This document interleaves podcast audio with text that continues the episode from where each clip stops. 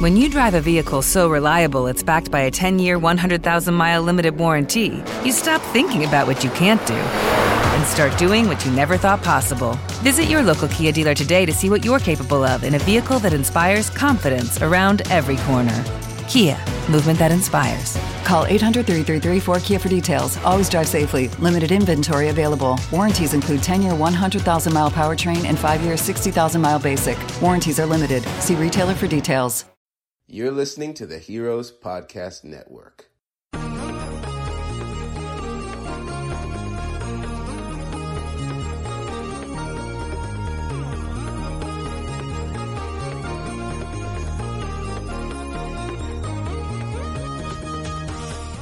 Hello and welcome back to Red Shirts and Runabouts, part of the Heroes Podcast Network. I'm one of your regular hosts, Greg Bosco, and we're here for uh, episode fifty-nine of Red Shirts. And with me, as always, is the very fabulous Derek. Say hello, buddy. Oh, hey, I'm fabulous. I'll take it. You are fab. You are fabulous. That's the discussion this week: is who has a better beard, you or Ash Tyler? But we'll talk about that. Oof, uh, that's it's a good comparison. Um. But before we dive into the episode Point of Light, we've got a little bit of Trek news. And, you know, this is a Red Shirts is the Heroes Podcast, Star Trek podcast. But we've been spending a lot of time these past few episodes talking about, because there's news about Star Trek like every day. And I mean, Derek, you finding stuff like even on the Picard show. Um, go ahead and enlighten us for a little bit, because there's a lot of people that probably don't know this. Sure. Yeah. So to your point, there just seems to be so much Star Trek news these days. Um, the Picard series is still yet to be named. We have a little bit more info there. So Patrick Stewart himself, Sir Patrick Stewart, um, has gone on record and said that the basically the season is planned to be what will feel like a ten-hour movie, which leads me to believe it'll be approximately ten episodes then, uh, if they're going with a normal episode format. And to top things off, the kind of story structure that they've been planning out, the character arcs and so forth, they are prepared to go three seasons. Um, of course, this does not mean it has been given three seasons. It means that they have ideas or plans for three seasons. Well, and that's a good point, because you know, oftentimes with television shows, it's up to the actors and actresses. You know, if they want to leave after a season or two, it kind of causes problems. Patrick Stewart has at least voiced he's interested. Right, and I think that that's key to know that they're they're starting something that's not one and done. I know a lot of people were concerned that some comments were made that made it sound like it was a limited series, and you know it's a little bit of semantics, right? I mean, there's no such thing as a unlimited series, but um, you know the point is, is it a one and done? And that's not the plan. Now, of course, whether or not they get greenlit for a second season, you know, we'll have to wait and see about that. But the plan is three. Um, which is pretty cool there. And then, you know, it's, it sounds like it's one big continuing story. So something that's more akin to towards the end of D S nine or season three of Enterprise, um, even maybe even more so than Discovery, if it, they really want it to be like a ten hour film. Yeah. And with his interest and depending, I know every week that every week it seems like Discovery's, oh, it's going to get canceled or whatever. But I think as long as Discovery's running and Patrick Stewart is interested, and the fans are interested, I, I legitimately think that the Picard show is still going to go forward no matter what. I know there's still ups and downs on whether Section thirty-one is going to happen, but I think there's he's talking about it too much, and he doesn't usually talk about his projects at all. Yeah, he's clearly very excited about this. Um, it's something that he even turned down initially because he just didn't. He thought his time as Picard was done, and while it was a very important part of his life, he thought that that chapter was closed. And, you know, the story that was pitched to him was significant enough that he felt that this was worth returning and no no real risk to tainting the character or anything like that. And I mean, I, I, I trust him. You know, Sir Patrick Stewart, aside from being Picard, of course, is just a phenomenal actor, stage actor, Shakespearean actor. Uh, I trust him. Um To your point earlier about Discovery, there have been all of these articles and rumors and and talk, speculation about Discovery being canceled and not getting a season three. And I just want to kind of put all that to rest and say, as of today, there is zero information that pertains to a cancellation of Star Trek Discovery. Uh, if anything, there is a great deal of evidence in the opposite direction. First off, Al- Alex Kurtzman, um, the show has taken over showrunner here in season two, says that there are big plans for season three. They've already been mapping it out. In addition to that, um, there have been comments about uh, Michelle Yeoh's character as Philippa Georgiou, her Section thirty-one character, having stuff to do in season three. Um, also, reports are coming in that C B S All Access has seen a fifty percent increase in subscribers in uh, twenty eighteen versus twenty seventeen, with season two versus season one of Discovery here in twenty nineteen.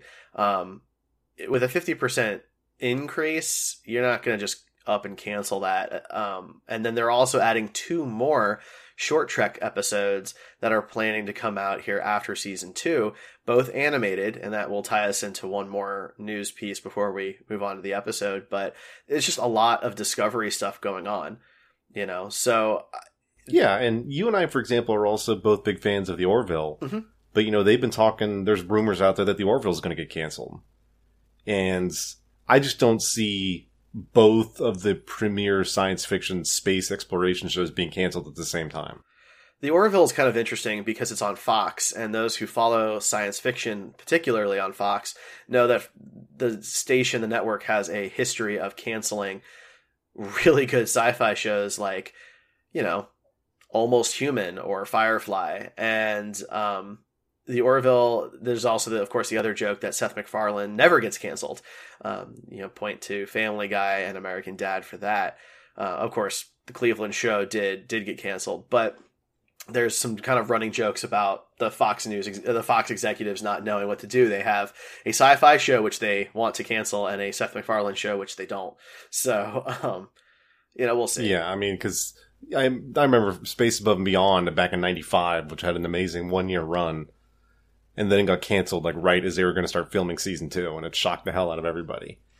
And it's like Fringe, you know, every, it seemed like every six weeks they just kept moving the episode, the show, from Tuesday night to Thursday night to Sunday night to Friday night. Nobody knew when it was airing. Mm-hmm. And with Almost Human, I mean, they, they cut the episode orders up and, like, moved episodes in different orders, and it was a continuing story, so it just made no sense. So, I mean, we'll, we'll see. But yeah, Discovery's not going anywhere in the interim, and I don't think the Orville is either. But, I, you know, I'm trying to, there really isn't a lot more news out there. I mean, we're not we're not into spoiler territory yet, but this episode, Point of Light, definitely hints more of Section thirty-one involvement. Mm-hmm. Love it or hate it. We'll talk about that when we start talking about the episode. But that does lead credence towards the Georgiou series of some kind, especially with Michelle Yeoh, who obviously is interested in doing sci-fi.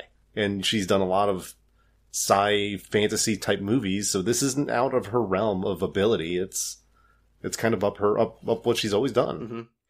Yeah, you're absolutely right. Um, the final piece of news, and then we'll move on to our, our episode review, is uh, they announced the directors for the two animated short treks that will be coming out after season two of Discovery. Um, the first is actually uh, known to anybody who follows the directors of Discovery. Um, uh, I really apologize if I'm pronouncing this wrong, but it's Osun. Oh, Osun Tsunami. Uh, he has directed a few episodes of Discovery and will be um, directing one of the two animated short treks. And then Michael Giacchino, who is actually a composer and did the music on all three Star Trek Kelvin films, among many other uh, movies of late, is directing the other short trek, which is interesting. Yeah, it's interesting. I mean, He he did really good with music for those three movies, obviously. Uh, the scores mm-hmm. were fantastic. And the director you mentioned, I know I have difficulty with his name. I know he's a Nigerian director, one of the few in Hollywood. And he actually directed Point of Light, this week's episode. Right, right. Good connection. Mm-hmm. And he definitely directed in season one as well. I, I don't have the list in front of me, but this was not his first Star Trek attempt. No, it wasn't. And it, there's something to be said about finding directors that enjoy doing sci-fi and are constantly repeating directors. I mean, again, we'll talk about the episode, but at least it shows their own personal. And, you know, when typically to me, as a naive fan, basically, when an actor, actress, director, whatever, when they take a personal interest in something, like Robert Downey Junior with Iron Man, how many for how many years were they saying Iron he was going to leave? And he never did. And they kept asking him, what's your plans? And he's like, well, you know, I want Iron Man to be more of a leader. And Marvel's like, all right, we can do that. So when they take a personal interest in their story, it tends to help. Agreed. Agreed. Uh, but that's it for news. That's all we got. Yeah, I don't really have any news. Um, there's some new Star Trek items in the Star Trek shop if people ever peruse the website. New clothing and some new hoodies. Ooh. Uh, they even made new glasses that look like the uh, Jeffries tubes from from the series, which is really? kind of neat. I didn't see that. Yeah, I actually, I bought some and they just arrived today. They're pretty neat. Yeah. Um, so I got to give them credit for that. And there are definitely no shortage of uh, disco shirts everywhere. Plus the new ones that premiered in this episode. That is right. And, you know, we're going to talk about the episode here shortly, but again, this episode, before we even get into any spoilers, con- continues to reinforce with me the uh, how Tilly is the best, probably the best character on the show to me. Mm-hmm.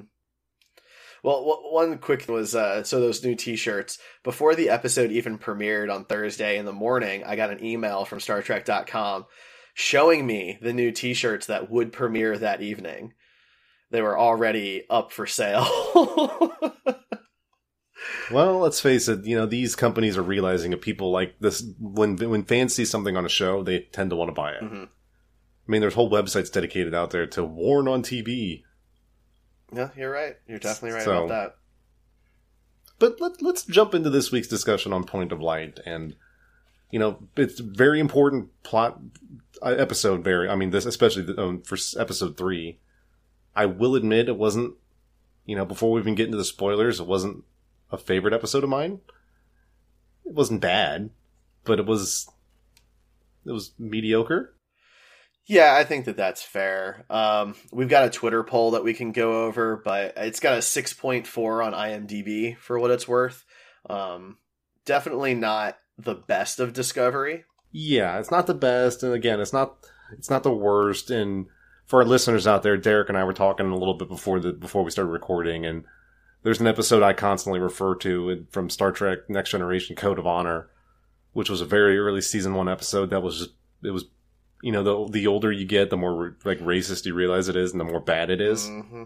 We're not we're not saying I'm not saying Point of Light is like that. I'm just saying it's more just it's kind of just bland almost. Yeah, I, I think that's a fair way to look at it. Um, we actually so we do a poll for these episodes to review on Twitter just to kind of get a feeling for how everybody else feels about it, and um, we got uh, definitely more mixed results on this one. More often than not, the, the A category is very strong, but fifty-three percent of our voters gave it a B, with nine percent giving it a D or lower, and eighteen percent giving it a C. So really, you know, it's it's kind of all over the place. We got some comments from people. Uh, somebody gave it just a a big a, a big fat F uh, was was something there. Um, some other people said it, you know, not their least favorite, but it would definitely be. be lower on the list. Um, big step backwards from episodes one and two. I assume they mean of, of this season. The tone was too dark, um, you know, things of that nature. So I thought that that was very interesting that it was just a, a much more mixed review episode, whereas the first two were, were very positively received. Yeah. And on the episode kind of opened up with, it opened up interesting, you know, with the, and again, we're obviously, don't, you can't talk about Discovery without talking about spoilers. So, so spoiler alert, when, let's just dive in. Yeah, spo- spoiler alert, exactly. So when you think about it, the episode opened up, I thought, kind of interesting with the whole, you know, the Vulcan diplomatic shuttle arriving and, you know, Burnham's like, well, that's, that, that's Sarek's ship. And you, the whole time you're like, that's kind of interesting. Sarek's back already, and it's not, it's Amanda. Yes, that was that kind of caught me off guard. That was surprising. Uh, she was great. I really enjoyed. Um, her name's uh, Mia Kirshner, and I just thought she was stellar as Amanda. Yeah, I mean, she was phenomenal. You could see, you could, you know, when her and Michael are talking, and she's talking about how she was never able to really have the emotional bond with Spock that she wanted because Sarek wanted him raised like a Vulcan. You could almost see pain in the actress's eyes. Like, she can she can understand how horrible that would be for a mother. And, she, yeah, she did a great job. And I actually liked that it was Amanda, not Sarek, because it's having variety and having a little bit more of that emotional side to the Vulcan story that we don't... Because, like you've been saying for years, Vulcans have emotions. They just suppress them. Right. Yes. And I, I think that that is something that people tend to forget, that, you know, the Vulcans are emotionless. It's, it's just not true. Yeah. So, I mean, you don't know when a Vulcan might be interested in having an emotion and they just somehow stifle it because they're supposed to, just because they're a Vulcan. It's, it, it it's an interesting dichotomy with the way it is, but I liked having Amanda on, on the screen, and Mia Kirshner did a fantastic job. Mm-hmm. And you got to see her dynamic with Michael and her talking about Spock, and uh, Amanda being a little bit more of a, a stealthy, you know, because what she does is something that, you know, Sarek wouldn't do. I appreciate that they gave her a very specific type of strength. She's not just there, right? Because historically, she's really just been in a supportive role. She is supportive of Spock when he gets his Katra back in the voyage home, and she's supportive of Sarek in T N G on the episode Sarek, um, and protective, right? This is not, I mean, yes, she's still obviously trying to take care of and protect her son Spock, but she's much more active. She's much more action, actionable. Excuse me. Well, and you kind of get the mystery vibe because she wants to know the truth. She knows that people can have trouble, be in danger, whatever, but she has that underlying belief as a mother. She's like, whatever I'm being told is not the full mm-hmm. truth, which, you know, as a parent myself, if I got that impression from, I don't know, medical or legal staff, I it would be it would drive me absolutely crazy. Yeah, yeah. And I, I think it's a really good point, right? Because the situation gets complicated, and I am by no means a doctor, so I'm not speaking from a, a place of experience here or anything. But since Spock, you know, we're told an episode, and one of the first two episodes, that he he checked himself in, uh, that was voluntary. You know, then the question is, what kind of rights does his next of kin have when it's a voluntary situation? And then we're now being told that he committed murder, and it's still being done in this very kind of top secret way when it's not wartime. This is not a war criminal. This is not someone who's outside of the Federation. This is a Starfleet officer. You would think that this would be something taken very seriously, that his captain would have been made aware of it, that his father, who is an ambassador, to, uh, would have been made aware of it. Yeah, and like you said, it's not just murder, but it's like three murders mm-hmm. is what they're saying. He killed three of the medical staff around him, which, you know, I think that's where this episode starts taking a hit, because those Star Trek fans that I've always watched, I mean, there's, yeah, there's certain stuff Spock would be able to hide of, you know, hiding his sister or hiding Cybok, all that kind of jazz. But, so it's like you already kind of know as a fan, you're like, well, the murders obviously aren't real. It's just like a cover-up of some kind. Because if Spock, you know, if in canon Spock actually killed three people in the past, I mean, you're going to know about it. Everybody's going to know about it. Yeah, you're right. Um, that's one of the one of the downsides of doing a prequel is, you know, you know some of what's to come, you know, and this gap is only ten years. So we, we know that at some point he ends up back on the Enterprise, uh, like it or not. So I think you're right. I think it's supposed to, you know, they're trying to specifically keep people away from him. And I'm assuming we're supposed to believe that this is because he's providing information to Section thirty-one somehow about these points of light. Yeah, exactly. He's got a long history, and again, this is getting into huge story spoilers. If you haven't watched this episode, go watch it, because the whole Red Angel item and story and portion of the story, Spock's been having an image for thirty years, mm-hmm. basically. And so that's not like a small thing. We're not talking, you know, Spock was good at baseball or something, and he's good forever. It's He was literally having thoughts and images of something as a kid, as a young Vulcan, that's now real in the universe, impacting the galaxy as we know it. That's not, I mean, that's that's huge. That's that's a pretty big, that that's a heavy thing to throw in at a story.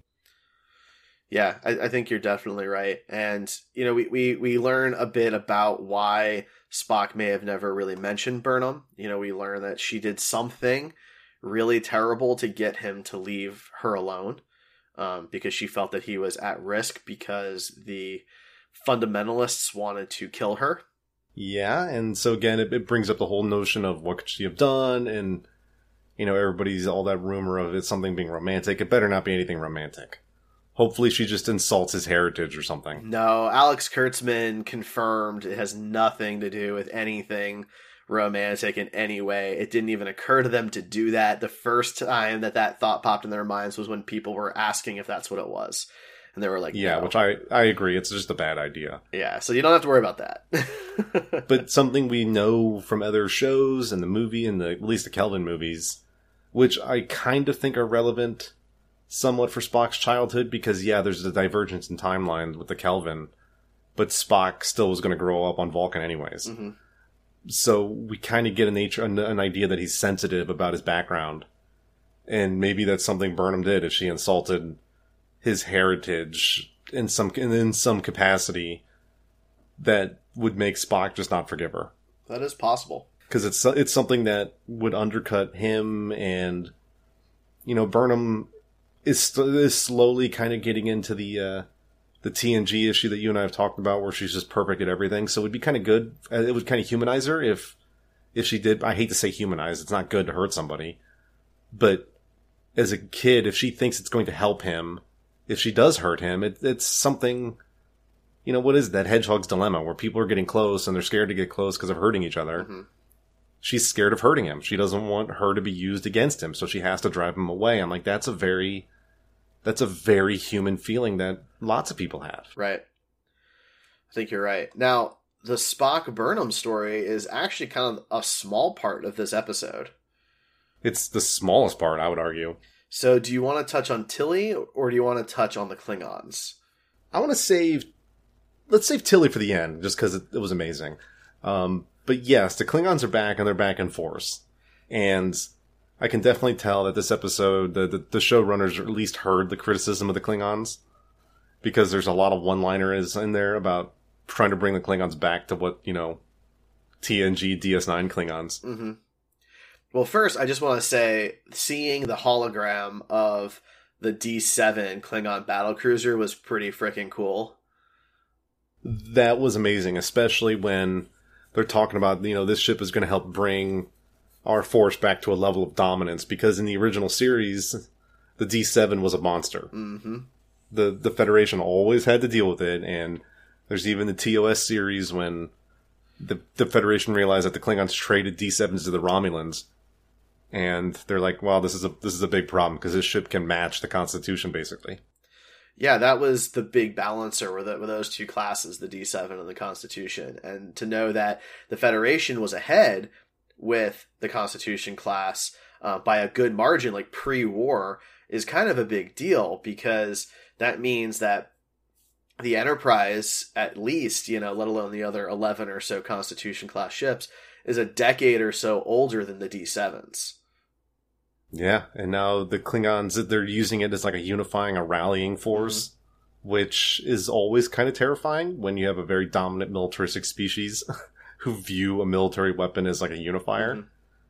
It's, I mean, it makes complete sense story-wise, but it's also a little terrifying. But it, yeah, it was great seeing it, just seeing the design and seeing their responses. I loved it. Yeah, I mean, a lot of the Klingons clearly looked more... look closer to the next-gen era that most of us kind of picture initially when we think Klingon. You know, there's, of course, the T O S Klingons, which are retconned in Enterprise. Um, but, you know, from the T N G D S nine movie era, we kind of have an idea of what, what Klingons look like from those. And these guys got a lot closer. Yeah, and the only complaint I have uh, that people haven't already touched on. Well, I mean, people have touched on it. Even the actress has admitted it. I feel so bad for the actress playing L'Rell with the the, the speech, because mm. you can tell that it's still physically difficult for her with all the prosthetics.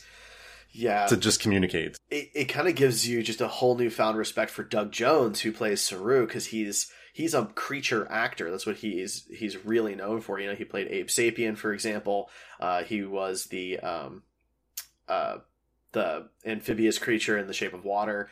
Um, you know, he, that's just, that's his thing. And so, yeah, he talks so well and moves so well in his prosthetics that you, you, you know, you kind of gain a newfound respect for how incredible he is at that job. Yeah, I am with you on that. But, uh, yeah, you know, L'Rell is an interesting story because, so she has Ash Tyler or Voq or Ash Voq Tyler as kind of her, you know, second in command viceroy type role. And it's an interesting choice because there there's no question in anybody's mind that seeing a human, whether he's human or not, seeing someone who looks human standing there has got to cause frustration and aggression out of the various Klingon houses when they just finished a war with the Federation. Yeah, and you can tell that they all don't like it. They don't care for him. Even though she says a dozen times, she's like, he looks human, but he is Klingon. He is, you know, he is this, he is that. He was born a Klingon, raised a Klingon. He fought for us as a Klingon. And they, like you said, they don't care. He looks like a human. He looks like their enemy. Right. And, I mean, to be fair, he doesn't remember being Klingon, really, either. Not exactly. You know, he has memories, but he doesn't have those feelings. He doesn't really know, know Voq. He isn't Voq. He's somebody else. Well, and he kind of says that in this episode, that he feels... What was this quote that he feels like when he's pretending to be Voq, he's actually lying to his true self or something? Something like that, yeah. That sounds right. Which, again, is... I always like... I like the actor. I think he, he does good in the part, and... You know, for the timeline, I mean, that's what people don't realize. The timeline right now is still moving pretty freaking fast. Because uh, the season picked up right at the end of season one. Yeah, I think if, if I, my biggest complaint with this episode is probably the pacing. So much stuff is packed into this between the Spock storyline, the L'Rell storyline that ties into the Section thirty-one storyline, and then you still have Tilly's storyline. Yeah, and so much stuff was just rapidly advanced for time purposes, which it, on screen it's fine, but it's like you don't catch it, but your brain does, and then you think about it, and you're like, man, there's there's a lot of stuff happening, and the Klingon story is inter- is intertwined with with Section thirty-one, and the whole the, the whole. And again, spoiler, spoiler, spoiler, but the whole child between Voq and L'Rell, which makes sense. I mean, in season one, they apparently were were. They were together quite a bit. Mm-hmm. And so that doesn't surprise me. Uh, and the one the one thing that really kind of uh, frustrated me, I get the, that one, um, that Klingon house that was really like upset about that and disappointed. And, oh, we found out you had a kid and all that, blah, blah, blah.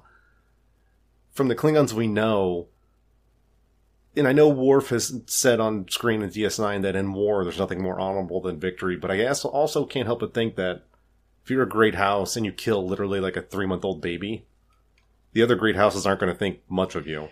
I mean, I agree, right? But something that D S nine really taught us is that the Klingons can also be very deceptive when power is on the line, when it's political power that's on the line. You know, they were willing to do things that we would normally attribute to Romulans simply to gain political power in the Empire. And that's kind of what this felt like, right? Um, that the whole goal here is just to control the Empire, who is going to to wield the United Houses.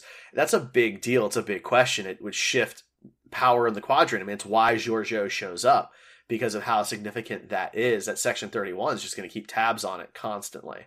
Yeah, and the whole reason Georgiou gets involved is Ash Tyler communicates with um, Burnham, which I kind of thought was a nice touch, is, you know, we don't know their relationship anymore, but he still feels something for her. Mm-hmm.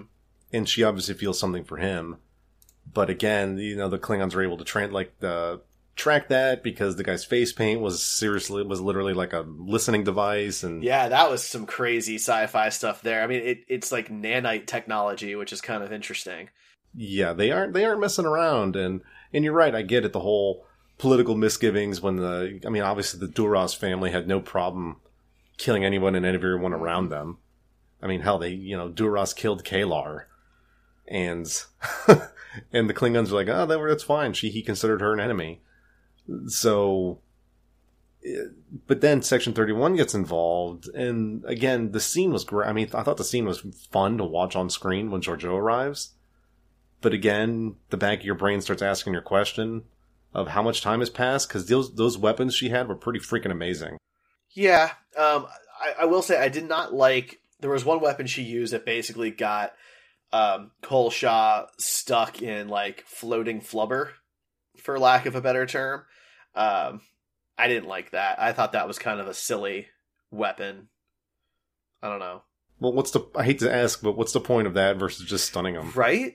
I agree with you. I completely agree with you. And it just seemed like something that...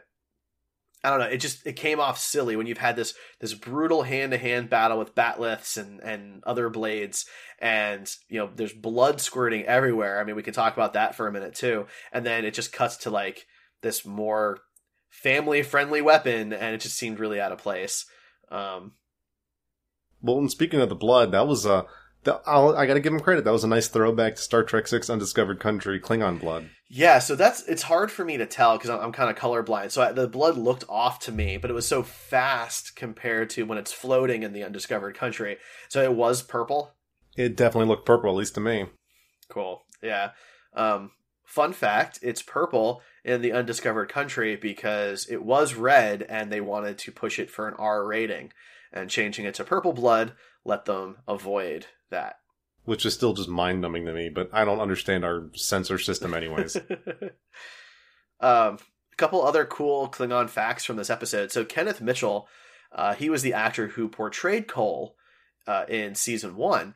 Well, he got to portray Kol-Sha, Kol's father, in this episode. Oh, well, that's kind of neat. Especially because he's already familiar with the show anyways, keep the same actor. Right? Like, so that's pretty cool. I'm glad, I, I like that they're trying to reutilize care actors who've already been part of the show. You know, it's something that Star Trek has a history of doing, and I'm glad they're continuing in that. Um, and then one other thing is a uh, a woman Klingon, a female Klingon, is wearing a uh, wearing crests from the House of Mulk, which, of course, is Worf's house, which is very interesting. Yeah, I'm gonna have to go back and rewatch. Uh... Get some close-ups of that image, because I actually thought the Klingons looked... They definitely looked better in this episode. They definitely started to get the more of the feeling. I mean, they even had the throwaway line in there. Oh, I, I hear now that the Klingons are at peace. They're growing their hair out. Uh, which, whatever. Um, but they're even starting to change overall some of the prosthetics for some of the Klingon actors and actresses just to make them look... Which is fine. I mean, you know, that's... Let's be honest. Nobody's praising the Into Darkness Klingons. No, and Kol-Sha looked looked pretty Klingon to me. I mean, you know, um, I think people forget how different the Klingons looked even in the same episodes. If you were to look at some D S nine stuff where there's multiple Klingons in a room together, none of them look exactly the same. That's never been the goal in Star Trek. Um, and so... No, you remember, you remember the episode when Riker served on a Klingon ship? Oh, yeah. And you had like you have like thirty different Klingon actors and actresses. They all look radically different. None of them look none of them look similar at all. No, I think we, we think they looked similar because they all wear the same thing on the old shows. And that was more of a budget thing than anything else. So. Well, and I actually, I, I get it, though, because a military society, you know, they have their armor and they have like their family crests wherever they need them, which kind of makes sense to me. Oh, yeah. And, and I'm with you. I think I think it works. Um, but this is a situation where we've got a show that has a, a much more substantial budget. Technology has moved ahead where they can three D print a lot of these props and weapons. And so there's more flexibility on what they can have from a costuming perspective. And I was having this conversation on Twitter earlier today that, you know, canon is very important to me. Being cons- as consistent as we can be, having this universe make sense is important. But you also have to balance that with good storytelling. And, you know, I specifically was actually, I was talking to my mother today. I, she finally started watching Discovery, and it's throwing her off that this is a prequel because of how advanced everything looks, because she grew up on T O S. And I mean, I get it. You're right. Every, like, everything looks more advanced. We've got holographic communication, like, you, you know, something out of Star Wars. You've got, you know, transparent displays with touch screens and, you know, all this kind of crazy stuff. But, you know, would you have wanted, and I, I mean this with all, like, with all ge- being genuine, all of us being genuine out there, would you really have wanted to see a legitimate Star Trek T V show where the sets were made of cardboard and the rocks were made of styrofoam? The answer is no. And, you know, I didn't hear anybody complaining about freaking Battlestar Galactica when they re- brought it back. And obviously they used every ounce of technology they could to make the show look better, feel better, sound better. And nobody cared. Well, Battlestar, I think, got the little advantage of it being a reboot rather than it existing in the same timeline. You know? But uh, but I get I mean I get it. Like I I really like the Battlestar uh, reboot, and it looks great. You know, the Vipers are awesome. Um, but uh, you know, we look at, if you're gonna pay for a show, and let's face it, if you're paying for C B S All Access, or you're paying for Netflix, if you're international, you know, you want to get your money's worth. And while there have been fan productions that look good and look like the original series, that's not what the average viewer is going to want to watch in twenty nineteen. No, it's not. And, you know, I'm fine with the visual changes. They need to make it. They need to follow technology. It's no big deal to me. Absolutely.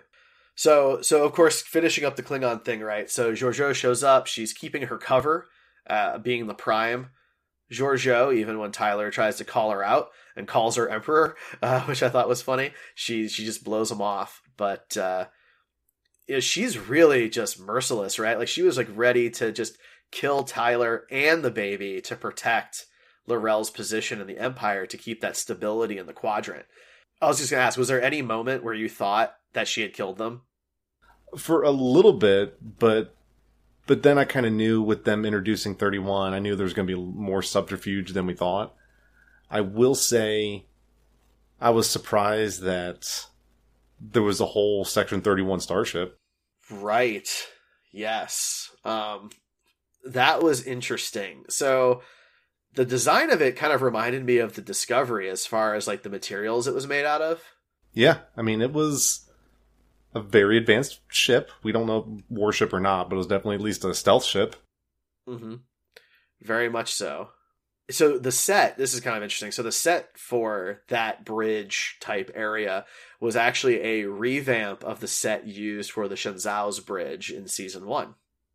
No, I did not know that, but again, makes sense. Reuse stuff to save money wherever you can, especially because I didn't, I didn't even notice that. Yeah, that was pretty cool. Um, if you see a side-by-side, they've got some, uh, I think I think Trekcore might have posted it. Um, you can kind of see the resemblance once you, you look there. But the way they built the original set was it was raised up. It wasn't on the ground. So they were able to take the floor out and basically build like a two-story set using the skeleton um, that they had built for the Shenzhou. And it's just it's just super cool. Okay. But I think we'll both agree that one of the issues with the Section thirty-one use in this episode is, again, it throws off the timeline of everything for how fast she's gone from just joining Section thirty-one to, I guess, she's not a captain, but she's definitely in charge of a Section thirty-one ship of some kind.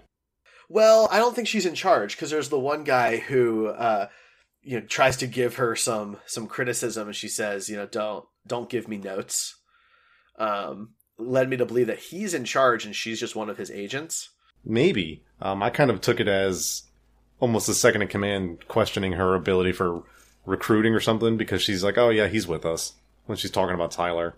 Interesting. Yeah. Yeah. It was about her recruiting speech. She said, you know, you need to work on your recruiting speech or whatever.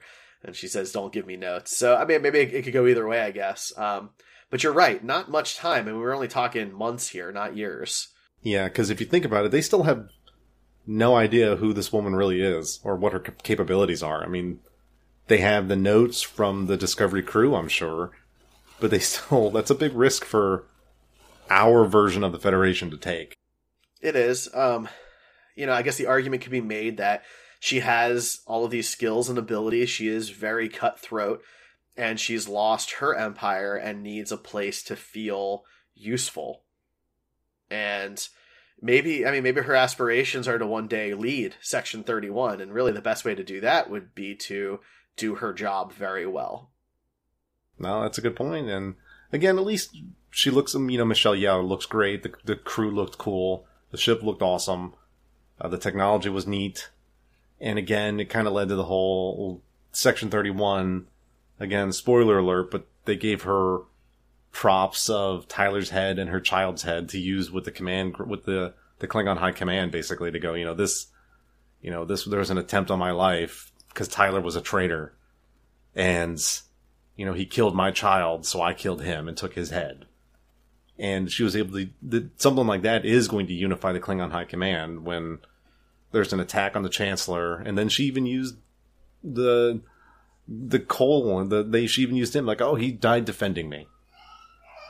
Which is pretty amazing, if you ask me.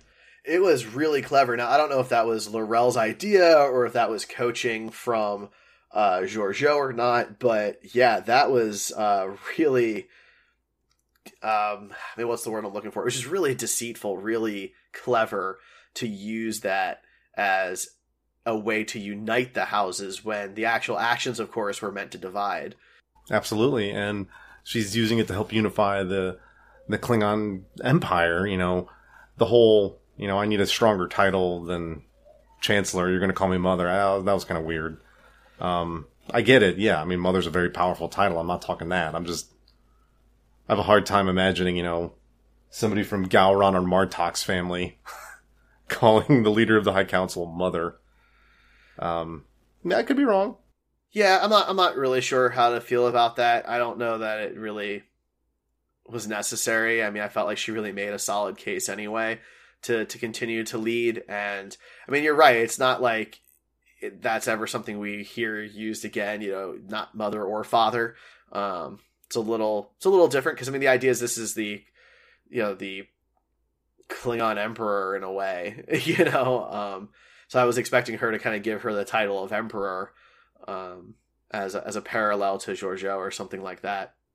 Well, I actually thought that's what she was going to do was, you know, I'm bring. We're, I'm going to bring back a title that has been used for a millennia. You know, I'm. I'm no longer your chancellor. I am your empress. Right. And you know, the last emperor was Kalas or whatever, and then everybody would be like, "Oh, wow, that's pretty cool." The only re- the, the, the reason I bring up the mother thing is knowing the Klingons like we do from all of Star Trek. If you asked a Klingon warrior to have to choose between defending his mother or father, or depending defending the chancellor, they're likely going to pick their own mother or father. You know, Worf spent his whole life trying to clear his father's name to the point where he was willing to accept his commendation. That's true. To protect what was left yeah. of his family. That's a good point. So you tell Worf, no, you now you have two mothers. Worf's going to be like, what? I this is this doesn't work for me. Yeah. But again, you know, different show, different. I I get what they're trying to do. She's the mother of the new Klingon Empire is basically what they're trying to say. Right. Right. And, you know, I don't know how much more we're going to see of them. Now that Tyler is with Georgiou and the Empire is relatively, you know, moving forward, relatively stable at this point with Section thirty-one watching it, I don't know how often we're going to see L'Rell for the rest of this season. Probably minimal, especially if you think about it, we're next next week is four episodes in, and we're still not very far along with the whole Red Angel storyline. True. You know, we've only gone to two of the seven red dots. And we haven't actually seen Spock yet. Um, so, you know, there's just so much other stuff that I'm sure they're going to have to focus on. And speaking of focus, let's end let's end our discussion with Tilly. Yeah. Who, okay, so her little manifestation of her friend May, that took a little bit of a dark turn this week. Whew, it really did. I wasn't sure where that was going at first. There was a part of me that felt like maybe she was from the Mirror Universe. I was kind of definitely getting that vibe as well, especially for how quickly she turned, the the May character turned. Mm-hmm. Um, I mean, you know, everyone kept talking about how there was, you know, Tilly would have a connection to the, the Spore Network, the Mycelian Network, because of that little spore that lands on her shoulder in season one. And I totally got that. Like, yeah, to- makes sense. That was there for a reason. But it never occurred to me that May was, like, a parasitic fungus. Uh, one hell of a parasitic fungus as well. Let's be honest. You know, that, ripping that thing out of her body with the dark matter tool, that was not pleasant to watch. No. But that character, I mean, again, for those of you who haven't seen it, I don't know why you're, you're forty-five minutes into our episode by now, but the May character is essentially trying to control her and get Tilly to act the way she needs her to act for whatever reason. We don't know why, mm-hmm. but she's definitely trying to control Tilly. Yeah, I wasn't I wasn't sure what the what the goal was. You know, like, was she trying to get back to the network? Was she trying to destroy uh, the spore drive so she doesn't she can't go back? I wasn't really clear what her goal was. And I still don't think we're have any idea of what her goal is. And you bring up a good point if If she's just trying to get back to the network and she's been spending this much time with Tilly or essentially attached to Tilly's body and brain, she's already figured out that if she just asks, I want to go back to the home, can you help me? She knows Starfleet's going to say yes. I mean, she has to have figured that out by now in the past year. That's that's what is really kind of confusing about it, right? Because she she does kind of take a complete one eighty and becomes this very aggressive, overbearing, untrusting being that is just driving Tilly insane. I mean, it, it to the point where Tilly is yelling at Captain Pike on the bridge. When obviously she's not yelling at Pike, she's yelling at May, but nobody can see May, so it looks like she's yelling at Pike. Yeah, and even Pike, uh, poor Ensign Mount, even though he had no idea how to even react to that. It was weird, right? Because this is a woman who is part of the command program. She's the youngest ever admitted to the command program. She's brilliant. She's personable. Like, you know, she's a very like positive character. And then here she is sitting in the captain's chair, appearing to yell at the captain. Yeah, and even finally admitting to Burnham that, yeah, I was avoiding sickbay. I was avoiding all that because I get what she's saying in, in the working, my day job that I'm, that I work is she knows going to sickbay and admitting this kind of problem is going to, is basically her career's over. They're going to just assume, well, there's a mental issue. And even if they prove that she doesn't have it, there's always going to be, she's always going to be worried that that stigma is going to follow her around. That's a very human thing. It's unfortunately why so many people don't seek mental help for like mental therapy and such. It's because they're worried that people are going to judge them. So I actually get that. She's worried about it impacting her career. And as a person, I can appreciate that. Yeah, I agree with you completely.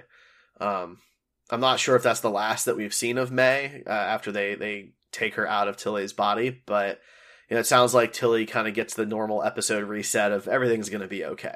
Yeah, I mean, the preview alludes to the uh, the... whatever, the fungus creature in the next episode as well.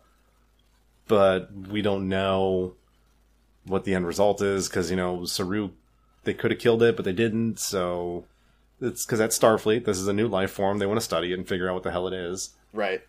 But it was, it was pretty intense because Tilly goes from the end of last week's episode just thinking, whatever, it's a goofy thing, May, whatever, blah, blah, blah, to, you know, th- Two minutes into her first stint on the bridge, May's already driving her crazy. But yeah, so not, I mean, there's not a whole lot to show there. She's she's doing other command program stuff. We see her training for a marathon, and you know, May's bothering her the whole time. But she, uh, it, this is really about her mental stress, her mental strain of really thinking that she's she has an issue and she might be losing losing her mind. Yeah, and she legitimately fears that it's going to impact her and her career and. Her, she even said, she's like, well, I'm never going to make captain now. She does. And so, like, she's already assuming that she's defeated, which that's why I've continued to say that she's the probably the best, my favorite character on the show, because she's, you. I mean, we've been doing this podcast for almost, you know, by, over a year now, and that's my biggest complaint on a lot of shows, not just Discovery, but when characters are too perfect, it kind of drives away the reality, the humanity of their character. Mm-hmm. Tilly brings all of that humanity back. Like, her and Stamets have so much humanity. Like, when early on when Stamets is all arrogant because of his position and all that jazz, and yeah, the spore drive kind of changes him, obviously. And then, obviously, you know, losing his better halves changes him. But they have so much human impact, like a, a or like human characteristics of them that people can relate to. That I just, I love Tilly, the character, the actress. She's in twenty years, we better have like a, ca- a show just with her. Yeah, so Mary Wiseman, she, that's who plays Tilly. She's just wonderful. We, we've been very lucky as Trekkies that the cast members on really all of the shows have been pretty wonderful. And Discovery is no exception, you know, with Mary Wiseman as Tilly, uh, Mary Chifo as uh, L'Rell, Anson Mount as Pike has been phenomenal. Obviously, Sonequa Martin-Green, Doug Jones, and Anthony Rapp have been incredible in their roles. Um, you know, Wilson Cruz, uh, you know, in the first season as as Culber. You know, we just Shahzad Latif as as Tyler. We've just been so lucky to have these people who are fans of the show. And with Discovery being the first Star Trek in the social media era, it's really cool to see them interact with fans on, on Twitter and Instagram and all these other places, just being themselves and being fans of the fandom. Yeah, I mean, hell, it's Anson Mount is one of the biggest ones, and he's only been on three episodes. Mm-hmm. But he is extremely active on social media, tw- especially Twitter, interacting with fans and answering their questions, talking to the artists. I mean, he's It, it, yeah, it's interesting having it. I wonder what Next Generation would have been like if we had Facebook and Twitter back then. Um, yeah. Probably season one and season two would have been rough online, but hey, they survived. They did. Well, um, you know, we, we talked about the poll, so this was a very split episode. Do you have any other final thoughts on this one? No, I mean, there a lot of cool stuff happens with Georgiou and Section thirty-one and Tilly and the Klingons and such. But I, I do agree with the kind of the, the hard six, six, seven rating or like a C plus rating. It just, it, now that we're three episodes in and the overall plot still isn't advancing and they've gone to two of the locations, but they haven't really done much. It's, they need the next, to me, it's, it's they're hitting that arc where the next three episodes really need to start driving stuff, or otherwise you're going to have the Star Trek fans like you and I were going to watch no matter what. But C B S All Access is going to be based on keeping those non-Star Trek fans interested. Mm-hmm. So hopefully they start hitting that plot pretty heavy this these next few weeks. I agree. Um, one thing I want to point out is something that one of our uh, our Twitter follows followers, excuse me, pointed out uh, in response to our poll, and that's, you know, a lot of us, especially us podcasters, our Star Trek, the Star Trek podcasters out there. There are, there are a lot of us. Um, we have a tendency to be really critical of these shows, and we all have our reasons, and they vary. Uh, in my case, just speaking for me, you know, it's because I've, I've seen so much of it. I've watched, you know, every episode and every movie a million times over. And, um, I, it's, uh, in some ways that universe is, you know, very real to me. And so we, we look at it with this incredibly critical eye to wonder, well, what are they going to do next, right? Where is this character going to go? Where's the story arc going to go? And for Star Trek, this is the first time we can really do that because the other shows are done. We know when we sit down and watch, I don't know, any episode, we know what comes after it. We know if those are real consequences that continue. We know if there's continuity issues or, or anything like that. And with Discovery, we, we don't know yet. And so my goal is to to kind of ease back a little bit in the sense of giving them a chance to tell their story and look at it as a whole picture rather than the, you know, rather than nitpicking every single decision that's made. No, I can I understand that. I would agree with that. It's something I was interacting with another podcaster on Twitter where I'm, you know, the, the comment I always make where you can love something and still criticize it. And that's why, like, I don't buy criticisms on the look and feel of the show. Like, I don't care that it, that it looks different. I think that's a weird criticism. I think people want that want to criticize because the story is a little off or a little slow or you can't relate to the characters. I think that's good criticism. Mm-hmm. But, you know, a lot of the criticism seems, seems centered on aesthetics versus story. And to me, that's that's the wrong place to have criticism. If you want to criticize the ship because it looks different, whatever. I mean, I mean, this Star Trek's been around for fifty years. We've had hundreds of bizarre starship designs. That is true. And I'm not, you know, immune to that. I, I slammed the Discovery design of the ship early on too. Um, but you know, I, I think it's important that we try and look at the series as a whole. Well, you slammed it. You made one comment uh, two years ago and you never brought it up again. So, I mean, that's, to me, that's a normal kind of criticism. Like, I don't, I wasn't a big fan of the Discovery uniforms early on, but now I kind of like them. Oh yeah, no, I like but those. I I really love the new the uniform Pike and the Engineer were wearing early on. Yeah, the T O S redesign is super super cool. Uh, they they might top the Beyond uniforms because I'm a big fan of the Beyond uniforms um, from the movie, but the the new T O S ones might might top that. Yeah, I mean, and I always love when people complain about, you know, what what what sense does it make for them just to wear a uniform that has a color? And, you know, I'm if you think of like a true egalitarian society where people can identify your specialty of some kind in seconds, that's, you know, doctors these days, they wear scrubs. You go into a hospital, you can usually identify and separate the doctors and the nurses pretty quickly. Mm-hmm. Yeah. So it, we we do that anyways. We do that with utility technicians and engineers and, you know, waste collectors every day. People are wearing some kind of uniform or identifier. It's that doesn't surprise me. It's Starfleet. It's a military organization. It's well, Well, we'll get we, we won't touch on that one. The military, military. It's military, kind of. At least the way it's organized. uh, no, that's just, that's a fun t- discussion to have. So uh, we could have a eight hour podcast on that alone. All right. Well, that's it for me. I got that's that's it for me on Point of Light. Yeah, that's it for me too. You know, episode was, like I said, it was it wasn't bad as in some of the bad episodes of Star Trek have been. It just it was a little weak. But like you said, I think you used the word earlier, it was a little disjointed with the way it was approaching things. It was too fast. There's just too much. Yeah, remember the last two episodes we did when we said not a lot happened, but it felt like a bunch did? This was the opposite, where a bunch of stuff happens back to back to back to back, but it feels like they accomplished nothing. Right. Yeah. I mean, each one of these storylines could have been almost its own episode, and um you know, part of me is just concerned they might be, they might have too much on their plates this season. Whereas, you know, lots of other shows like, uh, like the Marvel Netflix shows have been known to kind of have some lulls where you can maybe take out two or three episodes and make the story more succinct. Here, I feel like they could actually use like some time to breathe. You could have done a whole episode with Tilly and May mm-hmm. to really drive home the neuroses and the mental health issue that she's experiencing. Because it happens pretty much instantaneously this episode. Sure. I mean, they could have modeled it after the episode Sarek from T N G, where you kind of watch the Sarek character break down emotionally. Um, you know, it's a very powerful, intense episode of great performances by Mark Leonard and Patrick Stewart. Um, this episode could have modeled off of that concept. And you're telling me there's not one Beta Z anywhere on the damn Discovery? Come on. uh, not that we've been introduced to. Now, now would have been the perfect time. Some little lieutenant, uh, you know, approaches Captain Pike, and he's like, "You don't understand. Something's wrong with Tilly." It's a good point.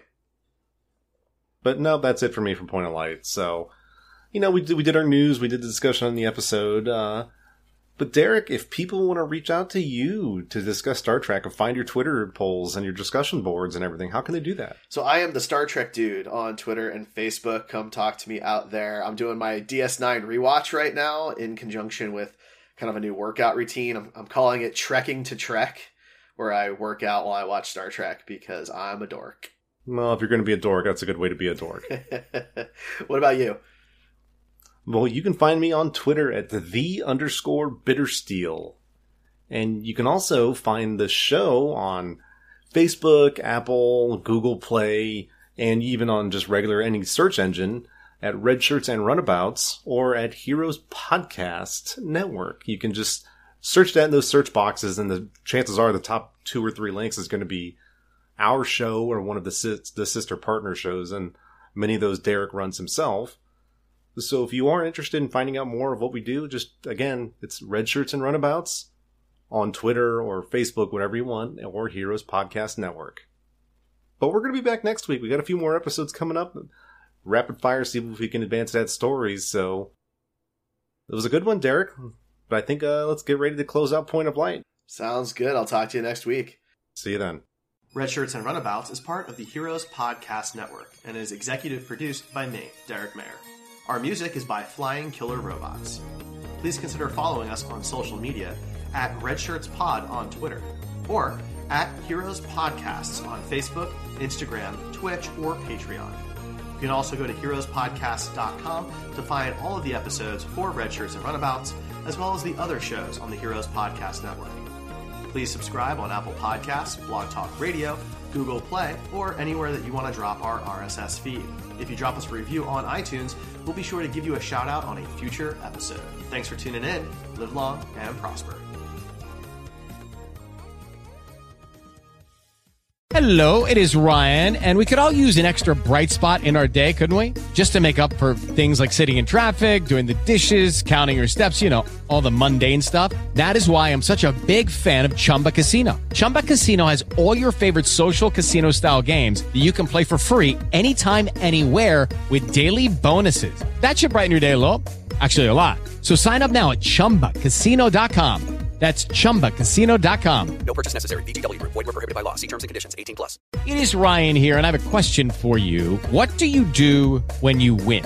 Like, are you a fist pumper, a woo-hooer, a hand clapper, a high-fiver? I kind of like the high five, but if you want to hone in on those winning moves, check out Chumba Casino. At chumba casino dot com, choose from hundreds of social casino style games for your chance to redeem serious cash prizes. There are new game releases weekly, plus free daily bonuses. So don't wait. Start having the most fun ever at chumba casino dot com. No purchase necessary. V G W Group. Void where prohibited by law. See terms and conditions. eighteen plus.